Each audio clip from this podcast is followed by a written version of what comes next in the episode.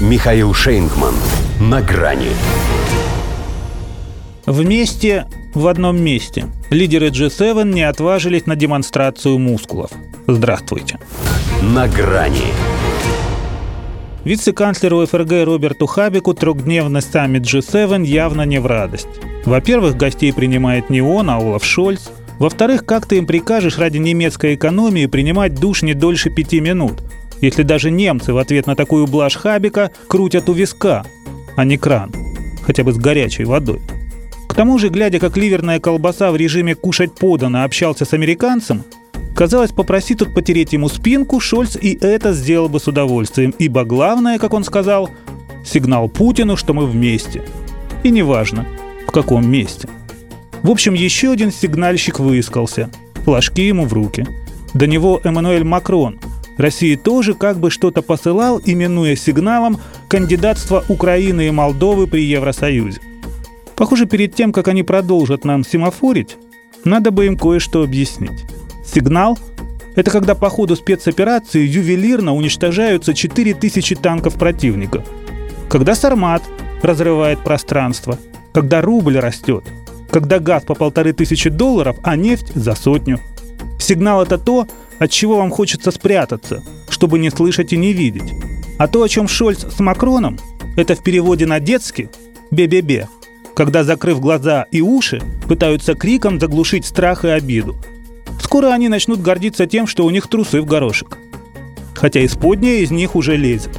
Сейчас, правда, до демонстрации не дошли, но почти договорились. И это был самый содержательный их диалог. Решали, как позировать, с пиджаками или без. Такой же вопрос про мозги никто задать не додумался. Надо ли объяснять, почему? «Мы должны показать Путину мышцы», — сказал Джонсон. «На коне с голым торсом», — подхватил Трюдо. «На коне?» Это хорошо, вспомнила о чем-то о своем мать семи детей гинеколог фон дер Ляйен.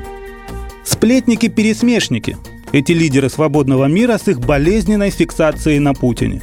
Очевидно одно – они хотят быть на коне. Если не как Путин, то и не как тот мальчик, что у Петрова Водкина. Хотя именно к тому у них все идет, поскольку выпрыгивает из штанов, чтобы досадить русским. Отсюда эта их декларация о бессрочной помощи Украине – это значит, что семеро одного не ждут. Конца. Думают бессмертные. Потому и ведут себя так, будто Украина – это яйцо, в котором они хранят иглу с их погибелью. Вот и представьте теперь, каково им, когда они по этому яйцу получают. Но терпят. Еще 600 миллиардов долларов в некую новую международную инфраструктуру собираются вложить. Это у них намек на очередной передел мира. Будто они уже страны-победители – там все, о чем мечтается. Зеленая повестка и как максимум отказ от российских энергоресурсов, а лучше ценовой потолок для них. Как сказал Джонсон, вечеринка для русских углеводородов закончилась. Кто о чем, о лохматой апате. Хотя, судя по нему, окончание вечеринки еще совсем не означает заката карьеры. Газом, впрочем, наполнять свой седьмой пакет они пока не рискнули. Все равно же улетучится. Вместе с их экономиками. А вот золото это решили прямо дорого-богато. Его-то и запретили себе у нас покупать. Правильно.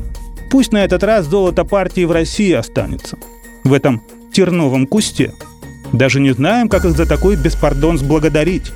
Потому что в ногу себе стрелять они уже стреляли. Сук под собой пилить.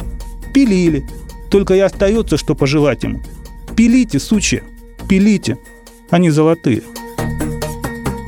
До свидания. «На грани» с Михаилом Шейнгманом.